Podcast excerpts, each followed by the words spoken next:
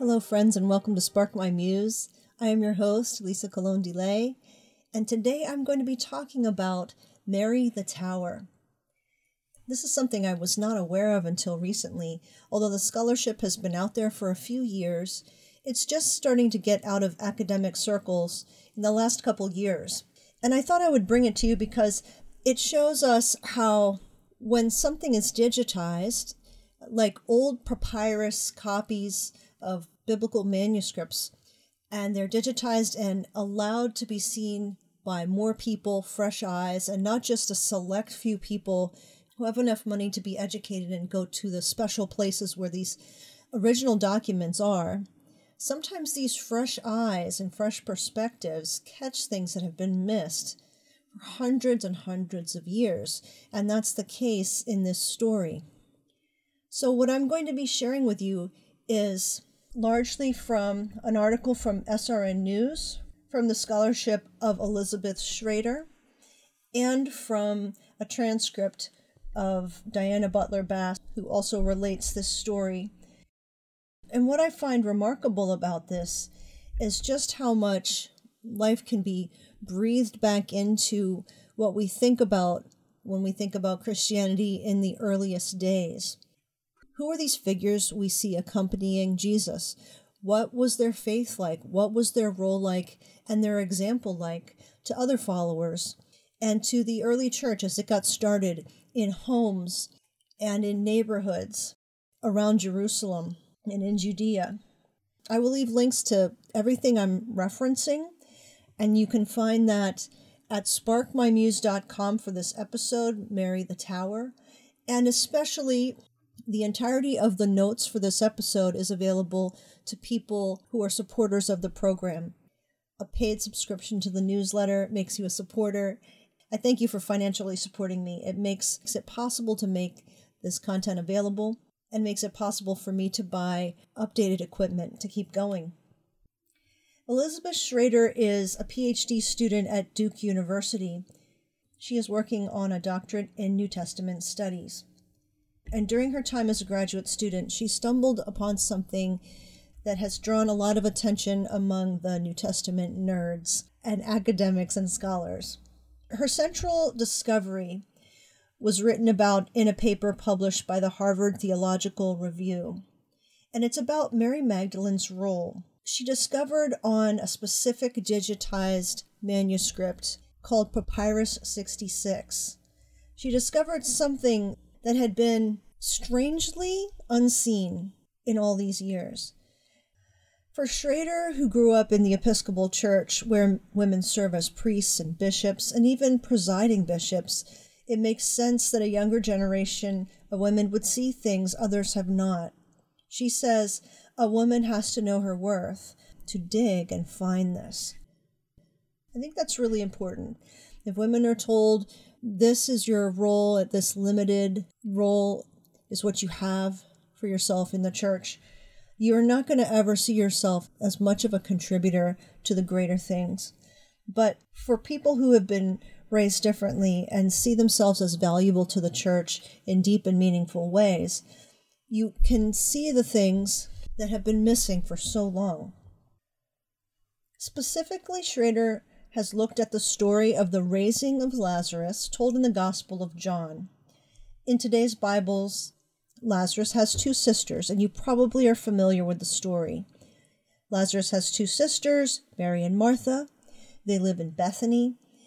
And by poring over hundreds of hand copied early Greek and Latin manuscripts of the Gospel, Schrader found that the name Martha had been altered. And this is a really quite a shock. In the manuscripts, the oldest manuscripts we have, and Papyrus 66, which is the oldest and most complete text we have of the Gospel of John, the oldest and most complete gospel we have of the Gospel of John, is dated around the year 200 BCE. And it had been sitting in a library for quite a long time. Mary in the text had been changed. So this is really strange. Where it had said Mary the word Mary had been changed to Martha. The name Mary would be a name extremely common to many people. We know from the Bible we've heard of a Mary of Bethany, we've heard of Mary, the mother of Jesus, and we've heard of Mary Magdalene. These are just a few of the probably many Marys that were out there. Mary was the most common name by far for Jewish girls, and that's because Miriam is where the word is sourced from. Miriam was a prophetess, a hero to Jewish people, and certainly a hero to women. Mary in Greek is similar to Maria in English. The letters are M A R I A. And the I, the Greek letter I, is the letter iota. And it looks basically like an I in English. So Schrader could see this by the textual analysis that the iota, the I, had been changed to a TH in Greek, the letter theta. Somebody at some point in time had gone in over the original handwriting and actually changed this second Mary we see in this story to Martha, had split the one person Mary into two people, a Mary and a Martha. Now we do see in Luke two sisters named Mary and Martha, and they're from a different place. They're said to be from a certain village. It is not Bethany where they are named to be. And in that story, which many of us are familiar with, Mary is the one who is sitting at the feet of Jesus, and Martha is the one who's trying to get everything prepared. And Jesus says that Mary has chosen better to sit at his feet than be worried about everything going on in the preparations. The Mary from Bethany apparently is a different Mary. And it appears as though what seems to be happening is that the Greek is kind of written in a clumsy way. It says something along the lines of Now a certain man was ill, Lazarus of Bethany, at the village of Mary and his sister, Mary. It's almost like they're heightening the fact that Lazarus has a sister, Mary and they live together in the village. And Mary is Lazarus' sister. It's sort of doubly emphasized. But someone changed it to read Mary and her sister Martha, splitting Mary into two people, so that Lazarus has two sisters. Now, what is interesting about the story where Lazarus dies is that that means that Mary runs to Jesus, in this case, and makes a confession of who Jesus is just like Peter does. Peter is a nickname for Simon. Peter means the rock. Simon, which is also an incredibly common name, many, many males have it in the time. But Peter is called the rock by Jesus, and he is said to be the rock on which the church is built. And one of the things that has come to light about Mary Magdalene is not that she is from Magdala, a city, as is originally thought. One of the ideas is that Magdala, which means tower, is actually an honorific name given to Mary. Just like Peter is the rock, Mary is the tower. So instead of being from a place called Magdala, it's very likely that Mary was seen as a towering figure, a figure of strength and faithfulness. Mary is the first person to see Jesus. She is given the task of telling all the apostles what she has seen, the risen Christ, the, this miracle. She's a tower of strength and faith and faithfulness. The story of Mary and Martha and Martha's anxiety over not helping her prepare is a story that is only found in the Gospel of Luke. John never speaks of these sisters. The reason for this change, Schrader said, was that later scribes did not want to give Mary, Mary Magdalene, too big of a role in the events of Jesus' life. Because if she makes this confession of faith at the raising of Lazarus, she is then the first person to see Jesus Christ for who he is, the risen Lord. And that puts her in an extremely prominent position in the church. Mary was at the crucifixion and the empty tomb, a towering figure, you could say. Luke speaks of her as being exorcised of seven demons and then travels with Jesus, continually with Jesus, and supplies him the funds he needs for his ministry. She is a major benefactor to Jesus. She is an in- incredibly valuable part of this group of initial disciples. In particular, the scribes may have wanted to avoid giving Mary Magdalene this confession of faith that follows the story of Lazarus because in this confession she says, I believe that you are the Messiah, the Son of God, who has come into the world. In today's Bibles, this is uttered by Martha, the split off sister, and we never read about her again. Martha's role is quite diminished, but Mary Magdalene's role is a prominent one in John's Gospel. It is purposefully prominent. Schrader posits that Mary Magdalene's role probably caused tension with Jesus' male disciples, especially his hand-picked deputy Peter. And this is evident in several non canonical Gospels, accounts of Jesus that were not included as part of the New Testament. Later scribes may have been acutely aware of this issue. Stephen C. Carlson, a scholar at the Australian Catholic University who studies early Christianity, said Schrader does a good job of demonstrating what he calls textual instability surrounding Martha that many scholars may not be aware of. He says the tendency would be to think that the variance she's discovered and is calling attention to can be dismissed with some kind of scribal incompetence, Carlson said. But he added that he would be interested in seeing a fuller treatment of her study in a doctoral dissertation. And that's what she will be doing.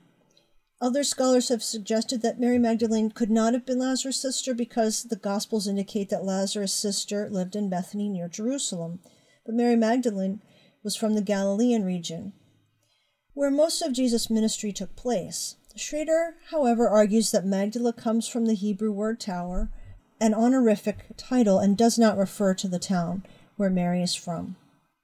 Schrader traveled to Munster, Germany to meet with the editors of Nestle Aland New Testament. The edition of the Greek text used by most scholars, students, and translators today. She was invited there to discuss her findings about the changes made in the text of John's Gospel, and said the editors may consider adding a footnote to that effect in upcoming editions. And in that case, that would mean new translations of the Bible would note that a scribe had altered the text and split Mary into two people. So when we read the story of Lazarus rising from the dead, we can go back and think it's possible when Martha is mentioned in that text, there is likely no Martha to be found. That that whole text actually refers to Mary Magdala, and she confesses Jesus is the Christ. Some early church fathers who were not aware of this manuscript also testify that Mary confesses that Jesus is the Christ. Since they're not aware of this Papyrus 66, they have never heard that this was Martha's confession. This is more evidence that shows that, that a scribe has gone in at some point early on and changed the manuscript that we have called Papyrus 66.